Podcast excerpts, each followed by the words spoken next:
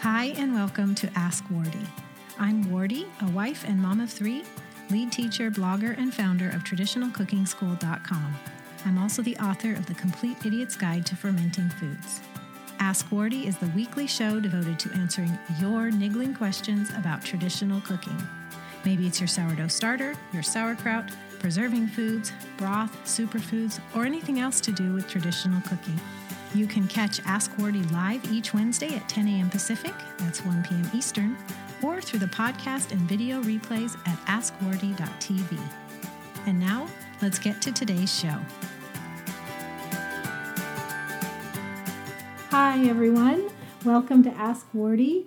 I am sipping on some yummy tea that's really helping me get over the sickness of December. And I want to ask you as you're coming on live, either on Periscope or Facebook Live, to be sure to share what you're sipping on and where you're from and your first name. I am so happy to get together with you again. I'm Wardee from Traditional Cooking School by GNOWFGLINS, and this is Ask Wardee, the weekly show devoted to your questions about traditional cooking. We have a great topic today. Uh, it regards the Instant Pot. I have mine right here. We're going to talk about converting your favorite or those you run across uh, slow cooker recipes for pressure cooking um, featuring the Instant Pot. So we're going to talk about that soon. So let me greet you guys. Someone's saying, Hi, I love your mug. Thank you. I can't see your first name the way it showed up there on Periscope, but thank you so much. This is actually from a bookstore in Sutherlin, Oregon, near where we used to live, Books Gallery. So I'm using it today in honor of Books Gallery for our great friends Cheryl and Jimmy who are there. We would go there all the time, and they are very special people. So, Jim, Jimmy and Cheryl, thinking of you today. So it's great to see you all. Thanks so much for joining me. Thanks for the hearts. And um, before we get into today's show, I just want to welcome you. I'm so glad you're here. Keep on sharing your first name, what you're sipping on, and where you're from in the comments. Hi, Vicki. Hi, Sue. It's good to see you. And no matter where you're turning in, look around this video because there are share buttons, subscribe buttons, like buttons, and I really appreciate you taking action. Um, to share, like, and subscribe to the things that we've got going on here. It really means a lot to me. Uh, so, we're going to get into today's topic. Hi, Nancy. Hi, Lynette. Hi, Lori. It's great to be with you all. Let me just give you a couple. Um, couple introductory notes here. As I said, I'm Wardee from Traditional Cooking School. We gather here every Wednesday at this time for this live show, Ask Wardee. So if you're here live, wonderful, welcome to you. But you can check this out later on iTunes. Um, just look for the Ask Wardee podcast or go to askwardee.tv. I have a link for you here. Askwardee.tv has the show notes, links, transcript, recordings of what we're doing right here today, as well as our, all the archives. Today's episode is number 56, so there are 55 more there waiting for you if you're enjoying what you're seeing. And We cover all kinds of traditional cooking topics. So today we're talking about pressure cooking, but we talk about culturing dairy, we talk about culturing in general, lacto fermentation, we talk about sourdough, ancient grains, einkorn. budgeting, traditional cooking, all kinds of stuff that will help you um, as you and your families are seeking to serve healthy food that your families actually love to eat and that will save you mind, time, help you stay within budget, cover all of those things. So check out the archives at askwardee.tv. All right, so we have a question from Sherry today. And before I actually read you Sherry's question, I want to share something that I have uh, found recently, and you will see it peeking out of my teacup here. See this thing? I was hoping you all were curious about that. This is a loose leaf tea bag. I love this. For months, I've been thinking, I wish somebody would invent something that would make it easier for me to drink and steep loose leaf tea. If you're like me, you have probably tried things like tea balls, um, a uh, what, what would you call this? A tea basket or tea strainer that you set on top of a mug. Well, these have problems. This is hard to fill.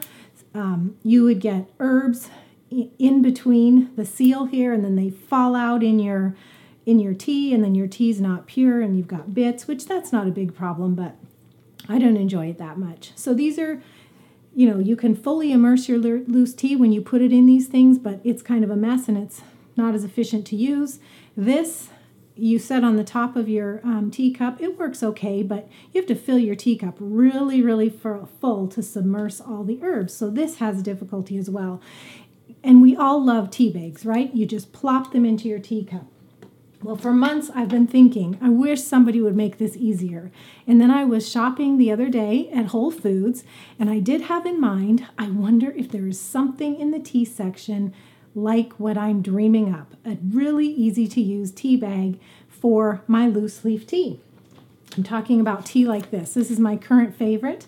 It's Urban Sea Tea Mix. It's from Bulk Herb Store, and Millie is on Facebook Live right now. She'll put the link below this video. If you're elsewhere on YouTube or at askwardee.tv, just look below this video for the link.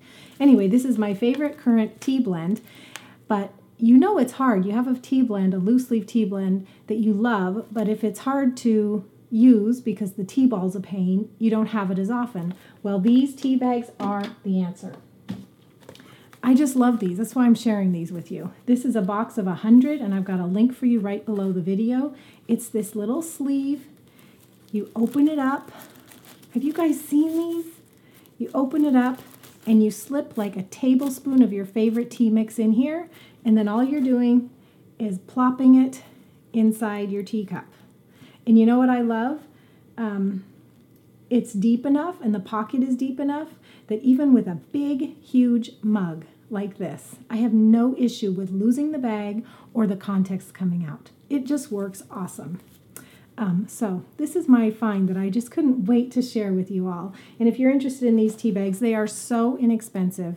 Box of 100. I got this at Whole Foods, but I found them on Amazon, the exact same brand that I purchased. Um, it's Rishi, R I S H I. That's the brand I purchased. I found them on Amazon, so there's a link below this video if you want to add them onto an order. Um, or look at your Whole Foods, excuse me, or your local, you know, tea shop. They might have something similar. When I looked on Amazon, I did see them with like drawstring or whatnot. So there's various kinds. Um, this is the kind that I'm using. I love it. All right, thanks for letting me share. I'm just so excited about these tea bags. I feel like I can finally use my loose tea. Oh, and this tea is really, really yummy. I have a link for you below this video as well for this, this um, blend, Urban Sea Mix. It's from uh, Bulk Herb Store. Super yummy. It has ginger, orange peel, rose hips, red rooibos, um, hibiscus flowers, and red raspberry leaf. It is so, so yummy. And in the comments, I'm seeing that Mountain Rose Herbs has the tea uh, bags too. So there you go. You can get them many, many places, and they make drinking your loose tea finally efficient and helpful. All right, so we're going to talk about Sherry's question now. She says, Hi, and thanks for your uplifting and encouraging videos. I appreciate that, Sherry. I have not been able to find if I can use a slow, slow cooker recipes and convert them to a pressure cooker. My sister in law gifted us a pressure cooker. How wonderful. Hopefully, it will help me be a better and healthier cook. Sherry. All right, Sherry. Well, how fantastic that you were gifted a pressure cooker. And yes, it can help you um, be a better and healthier cook. I think the main reason is is that you can save so much time. Um, and if it's an electric pressure cooker like the Instant Pot, then you can do things relatively hands free. So it's a tool. I mean, we all have to put in the effort to be better and healthier cooks. We have to practice.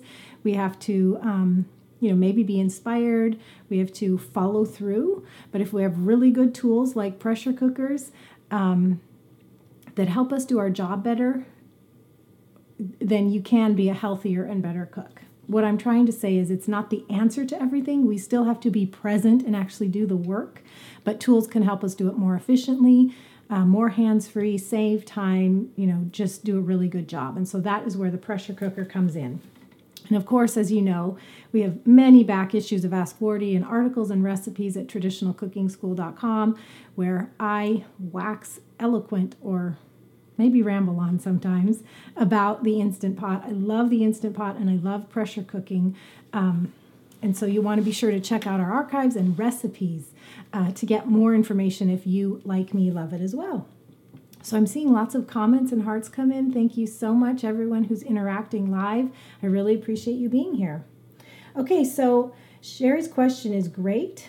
And I have some tips for you because you absolutely can convert your slow cooker recipes to pressure cooking um, or an electric pressure cooker like the Instant Pot. So I have nine tips in mind that are going to help you with converting your recipes. So the first tip really has to do with just evaluating the recipe, the slow cooker crockpot recipe. You need to evaluate it. Is it a good candidate for pressure cooking? Because some recipes are going to be good candidates and some aren't. And here are three things you want to consider in order to figure it out. Okay, so this is tip number one, but there's three parts to this question. Is it a good candidate for pressure cooking? The first thing to consider here is does it have enough liquid? So, pressure cookers require liquid, require liquid to function properly because pressure cooking is cooking under steam. In order to produce steam, you have to have water or liquid that will produce that steam. So, how much a pressure cooker requires varies from unit to unit. The instant pot that I've got sitting here, one to two cups minimum per recipe. Um, so if you're if the slow cooker recipe already has liquid, great. This will make it a good candidate. I've got to consider the other two, th- two things I'm going to bring up, but this will. Um, this is a it meets this criteria. So but if it's a recipe that doesn't have liquid, to which you could add liquid a cup or two, you could make it a good candidate. So keep that in mind. Um, second thing to ask yourself about the recipe to be a good candidate is um, is the finished product need a crispy skin or a crispy coating or a fried result? Well, here's why this is important because pressure cooking is all about steam, okay? You don't get fried foods and crispy coatings with pressure cooking. So your recipe is going to get tossed out if you're looking at needing a fried or crisp result. Now, occasionally there will be exceptions, um, like you can do chicken thighs with skin and you can brown the skin and you get a really good flavor and um, you know, it's not a fried result, but the skin can be a really good part of the dish.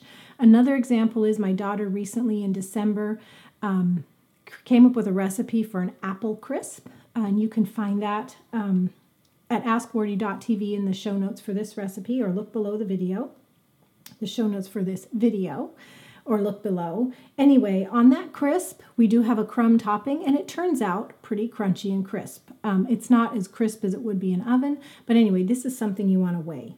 The final thing you want to weigh to see if your slow cooker recipe is a good candidate is has to do with uh, the cut of meat if it's a meat-based recipe. So if you've got a super tender cut of meat, I'm talking about T-bone steaks and tenderloins, things that are succulent, tender, expensive, that you're like, you know, cooking really quick on a grill.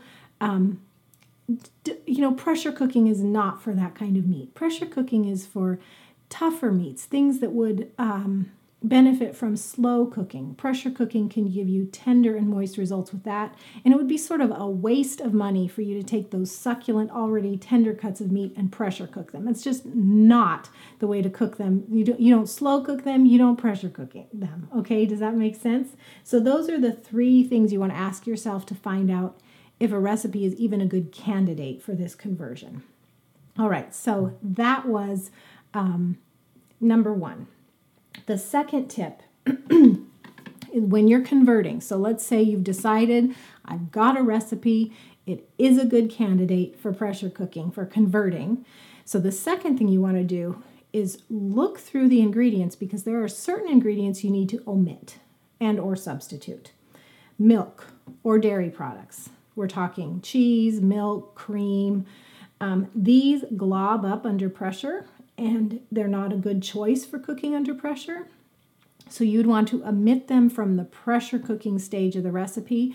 You can stir them in later, melt them on later, simmer them later, but you're not going to have them in the recipe when it's being pressure cooked, okay? Another ingredient, wine. Um, even strong vinegars. They don't evaporate under pressure. They stay kind of raw and tart and sour. So they don't develop flavor like they would in a slow cooker or if you're simmering on the stove top. So these are not ingredients you want to include in a pressure cooked recipe or pressure cooking stage. It doesn't mean you can't add them at the end and simmer them, um, but you're not going to get the same result when pressure cooking if they're part of the um, recipe when it's being pressure cooked. Finally, thickeners. So, cornstarch, arrowroot, they shouldn't be cooked under pressure. These are ingredients that you want to mix in at the end. You know, mix your arrowroot or your cornstarch with a little bit of water, uh, cold or cold broth. You know, whisk it together, then add to um, the liquid ingredients that are very hot coming out of the pressure cooker.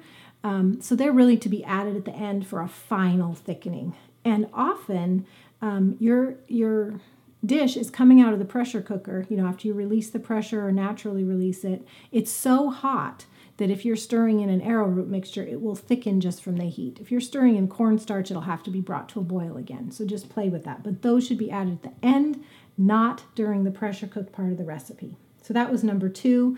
Um, dairy products, wine, thickeners. They go at the end, um, if at all. Okay, tip number three when you're talking about um, dishes that have lots of food ingredients, so meats, grains, beans, vegetables. The first three that I listed meats, grains, beans um, those should be cooked together first. And, and so you're cooking your recipe in stages. And next, the final stage of the recipe should your, be your vegetables. An exception to the vegetables would be like onions and garlic. They could go in at the beginning for, you know, like, th- think of the idea of um, flavoring broth. Well, you're flavoring your meats or your beans or your rice with garlic and onions. But vegetables like broccoli, green beans, cabbage, cauliflower, those kind of vegetables that are actually, you want some crunch left and some color, and you want to enjoy them as a component in the meal, you want to add those um, in the second stage of pressure cooking to explain a couple things about this tip. When I'm talking about pressure cooking in stages, the beauty of pressure cooking is that you you know, you combine a bunch of ingredients, you cook it under pressure, release the pressure, um, take off the lid, add some more ingredients, pressure cook for a few more minutes, release the pressure again, and then you have a finished dish. That's what I'm talking about for stages. And you really need to do that if you have a dish that has a whole bunch of ingredients especially vegetables. The vegetables will be mush if they are cooked with the meat, grains, and beans. They will be just way overcooked, not pleasant. So, in those um, kind of recipes, you want to do the vegetables in the second stage. Make sense, everybody? Um, an example of that would be say you, you you're cooking your meat rice and or beans for like 20 to 30 minutes and you release pressure and then you add whatever it is for you know 2 to 10 minutes. It really depends on the vegetables. You know if it was potatoes you're adding it's going to be like 10 minutes. If it's broccoli or green beans it's going to be one or two minutes. Um, and all this information is in a good pressure cooking timing chart which i'll tell you about in a minute. Because tip number four now is timing Okay, we're going to talk about the idea of timing because you've evaluated if it's a good candidate. You've omitted ingredients. You've decided I need to cook this one in two stages. Well, now the question is how long do I cook it for? All right, so your pressure cooker probably came with a manual, and your manual has um, charts in it, or it may have a separate you know recipe booklet that came with it that will have charts in it. So there's a chart for beans a chart for meats a chart for grains a chart for vegetables. Refer to that. You'll have really good information. I do have to say that some of the guidelines that are included with the instant pot are um, too short on timing. Um, an example would be i can't remember one off the top of my head but sometimes those are a little bit short on time. So I often use that manual and I cross reference it with an online cooking chart. Hip Pressure Cooking has a great one, and below this video, you see a link to that. The other one is a great um, book by Lorna Sass. It's called Pressure Perfect. I have a link to that uh, below this video as well. And it has great charts in it. So refer to a chart to tell you on the timing of recipes um, couple notes about this. Oh, and what you want to do is you look, you, you see all the ingredients in your recipe, you look at all of them in the chart, and you want to go with the one that has the longest cook time. The exception would be vegetables go in at the end. So if you're combining like meat and rice, um, you want to go with what needs the longest, okay? if there's a big, big difference in timing, you know, on the order of like 10 minutes, that's when you want to split your recipe up into stages. Um, I've at the show notes, askwardee.tv, I've included a quote from my friend Katie at Kitchen Stewardship. She came up with this really handy rule. She said if it's a meat based dish that can be cooked eight hours on low or four hours on high in a slow cooker, it's almost guaranteed that it will be done to perfection in 25 to 30 minutes in a pressure cooker slash instant pot. So that's a great rule of thumb. It's worked for me many, many times. Um, now, just to say a little bit more about if you find a huge difference in the timing of your various ingredients when you look them up in a chart, you actually have two options. One of them I've already mentioned, and that is to split your recipe up into stages. So do your longer items first, then release pressure, and then do your, um, you know, add the softer ingredients for a second stage. Another option would be, let's say this is a like roast recipe or a recipe with you know big chunks of meat you can actually cut your meat up into smaller pieces because smaller pieces require less time. So that's how you can decrease the difference in cooking times um, to make ingredients that you know are far apart more closer together. Does that make sense everyone? All right. Tip number five is to maybe reduce the liquid. We've talked about liquid already. When you're pressure cooking um, you liquid is required for the pressure cooker to function properly, so one to two cups.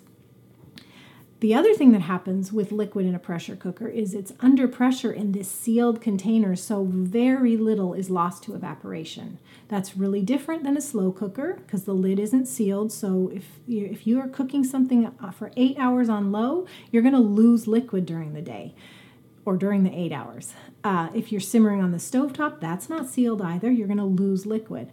A pressure cooker, you'd lose very little liquid to evaporation, which means in general, you should probably reduce the amount of liquid in your original recipe down to, um, well, at the most, I should say, um, how do I say that? You should reduce it. The very farthest you should reduce it is down to one to two cups because that's the minimum required in the pressure cooker. Um, there's some exceptions. If you're cooking grains or beans, you actually want the exact amount that's required to fluff up the grains or beans. Um, and then you might need a little bit more for you know the rest of the ingredients in the recipe but you want to get that pretty pretty tight pretty nailed down and your manuals or your cooking charts are going to tell you those amounts um, soup is another exception because you don't want to reduce a soup down to one or two cups you would actually use the amount of liquid that you want your finished result, your finished dish to have. Make sense? Um, another exception if you're pressure cooking like uh, a baked dish, a casserole, a crisp, a quiche, um, those you actually put in a cake pan or um, souffle pan or cake dish or whatever, and you put it inside your pressure cooker on a trivet, and then you have water in your unit around it, right? So your actual dish is not going to have water, but you um, you need one or two cups around the dish in the bottom of the pan to make the pressure cooker function properly when you're baking that dish. Okay, so that's a little bit about um, liquids. So you maybe need to reduce it, but you need to get it I don't want to scare anybody to think that you're going to get it wrong. Um, the worst that could happen is that you try a recipe once and it ends up a little too soupy. And it can really do that if you're doing grains or beans. So if you've got grains or beans, look look up the right amount in your manual. If you're doing one and a half or one cup of rice and the manual says one and a half cups of water, make sure you do one and a half cups of water. And if your dish needs a little bit more liquid, like to cook the chicken or the beef or whatever, add a little bit to moisten those ingredients. Um, but don't go overboard. So that's why I said the worst thing that could happen is it could be a little too soupy. Um, but don't be scared. Who gets things right the first time? I don't. So it's still going to be good. We're talking about real whole foods. Um, if it's too soupy, you could simmer it at the end to reduce the liquid, evaporate some of it, eat it anyway. It's going to be delicious, okay? Uh, tip number six has to do with release. Um, the pressure cooker this is the instant pot, but stovetop pressure cookers, they all operate under pressure. And when the cooking time is done, you cannot open it until the pressure is released. Um, and today's units will not let you open them until the pressure is released. So you need to release the pressure. And there's ways to do that. One is, I shouldn't have put this down, there's a venting valve. If I tip this forward, you can see it. This is the venting valve, and it's in the sealing position. And to vent the pressure, you turn it to the venting position. I shouldn't have said venting valve, it's the venting knob. Anyway, it's the place where it vents. So you need to vent it. So um, on a pressure cooker, when the when the um, pressure cooking time is done, if you didn't do anything to your pressure cooker, but if it's a stovetop one, take it off the heat, obviously. If it's an electric one, it'll just end the pressure cooking cycle and go to a keep warm cycle or it'll end it. So if you don't do anything other than the heat's off, um, within you know 15 to 30 minutes, it will naturally release the pressure. The other way to do it is to physically turn the venting knob to the venting position and it'll and let out all that pressure. So that's called a quick release. So you have natural release, you have quick release. Which do you do for a recipe? Meats generally do better with a natural release. Um, I do make exception with meats and do a quick release if I'm doing a recipe in stages, say a roast to which I'm then going to add some potatoes or vegetables. So I'll cook the roast for, you know, 45 to 50 minutes in broth with spices and onions and whatnot. Then I'll quick release the pressure and then I'll add potatoes, and then I'll put it under pressure again for like 10 more minutes, and I'll quick release. But if I'm not adding anything else to the recipe, I time my um, my time in the kitchen and my prep to include a natural release of like 30 minutes. Um, vegetables, they do best with a quick release. The reason is if you let them sit in the pressure cooker and natural, naturally release for you know, 15 to 30 minutes, they're going to be mush. You need to release that pressure quickly and get them out of the heat so that they will still have a little bit of texture to them. It's really important on vegetables. Um, and in my experience, rice and beans do well with either type of release. So it's really a question of, you know, how much time do you have? Are you doing something else? You know, some some grains do better with a natural release though. So for instance, quinoa, if I've soaked quinoa overnight, and then I cook it for just one minute and then I let it natural, naturally release, or at least let it naturally release for like 15 to 20 minutes, and then I'll quick release the rest of the pressure if there is any. Okay? So uh, that was tip number six. You guys hanging with me all right? I have um, three more. this is fun. Um, someone's saying rice blows with natural release. Not sure what you mean by that. Um, tip number seven take time to brown.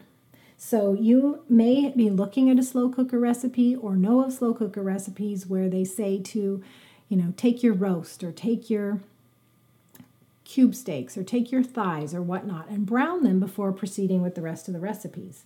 Well, slow cooker um,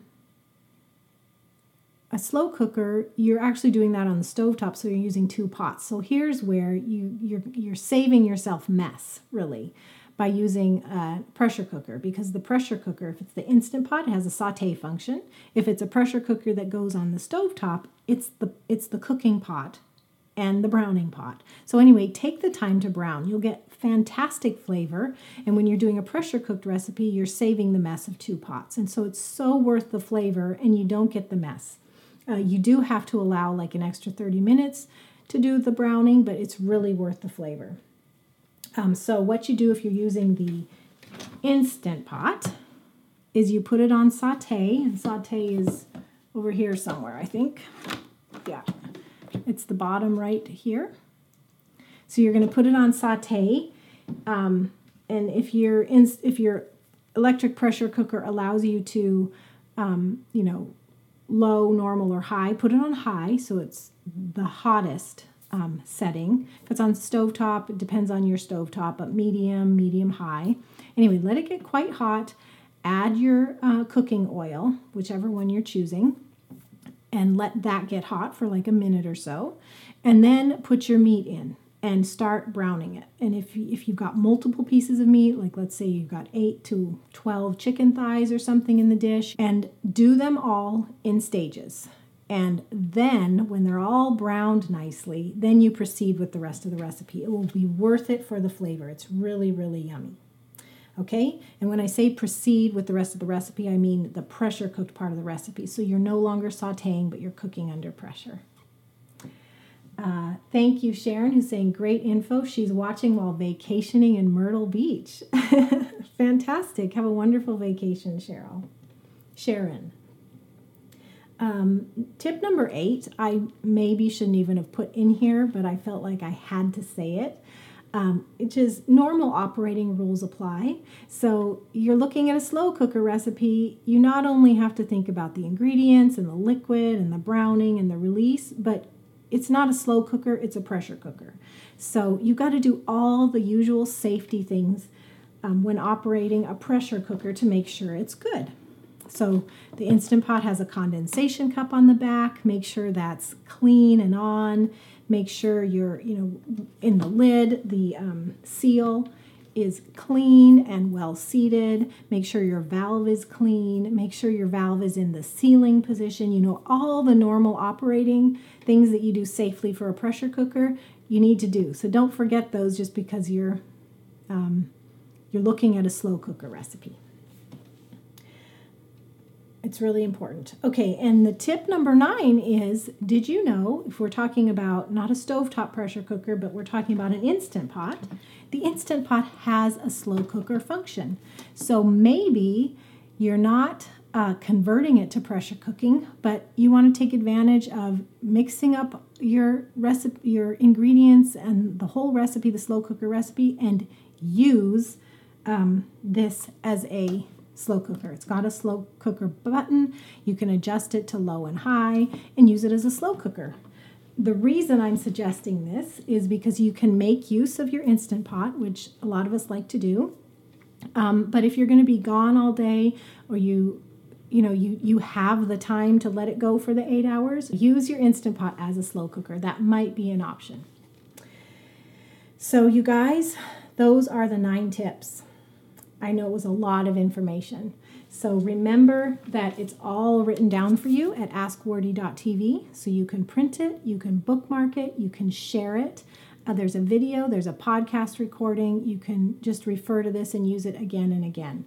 Um, askwardee.tv and look for episode 56. When you go to askwardee.tv, you will see all our archives. You want to look for episode 56 to find this one. There's a link um, on Facebook Live as well right now that you can follow to the notes. I want to invite all of you that if you love pressure cooking or interested in more about pressure cooking, I have a fantastic recipe to share with you. It's my um, pressure cooker sourdough cornbread. You can make it in an instant pot um, or a stovetop pressure cooker. I have a picture for you. Um, here it is. This is the sourdough cornbread. It is so delicious. And if you'd like to grab this recipe, of course, you can go to the show notes. Uh, but I do have a link for you right now. It's tradcookschool.com slash IP for Instant Pot cornbread. IP cornbread, all one word. You don't need an Instant Pot. You can do this in any electric pressure cooker. You can also do it in a stovetop pressure cooker. So go grab that recipe. that dropped and I thought, I thought, ooh, did I did I bring that up upside down? I didn't. all right, you guys got that. So let me wrap up by thanking you all for being here. It's been such a pleasure. I hope to hear from you at the show notes and the comments um, how these conversion tips help you. If you've got a slow cooker recipe you want to convert, Sherry, especially want to hear from you. This was your question, and I hope this answer has been helpful. Um, I do love to take your questions. So if you've got a question for me, you can submit it by emailing me, Wardee, W A R D E E, at uh, askwardee.tv. You can also tweet it at me. Tweet it to me, at me. Use the hashtag AskWardee. It's right behind me on the wall. And my handle on Twitter is at TradCookSchool. And as a general reminder, if you're watching this on video, listening on your earbuds, reading the notes, be sure to subscribe, like, and share to this video. Share it with your friends and family. Um, and come back again because I gather with you here every Wednesday at the same time. It's 1 p.m. Eastern, 10 a.m. Pacific, every Wednesday to answer your questions about traditional cooking. It's a highlight of my week. I love to visit with you. I like to share and I love to help you. So if you have questions, submit them or just come on by uh, and hear what, what question is up, what question is in the queue, and see if it can help you with your traditional cooking. God bless you all. Bye bye.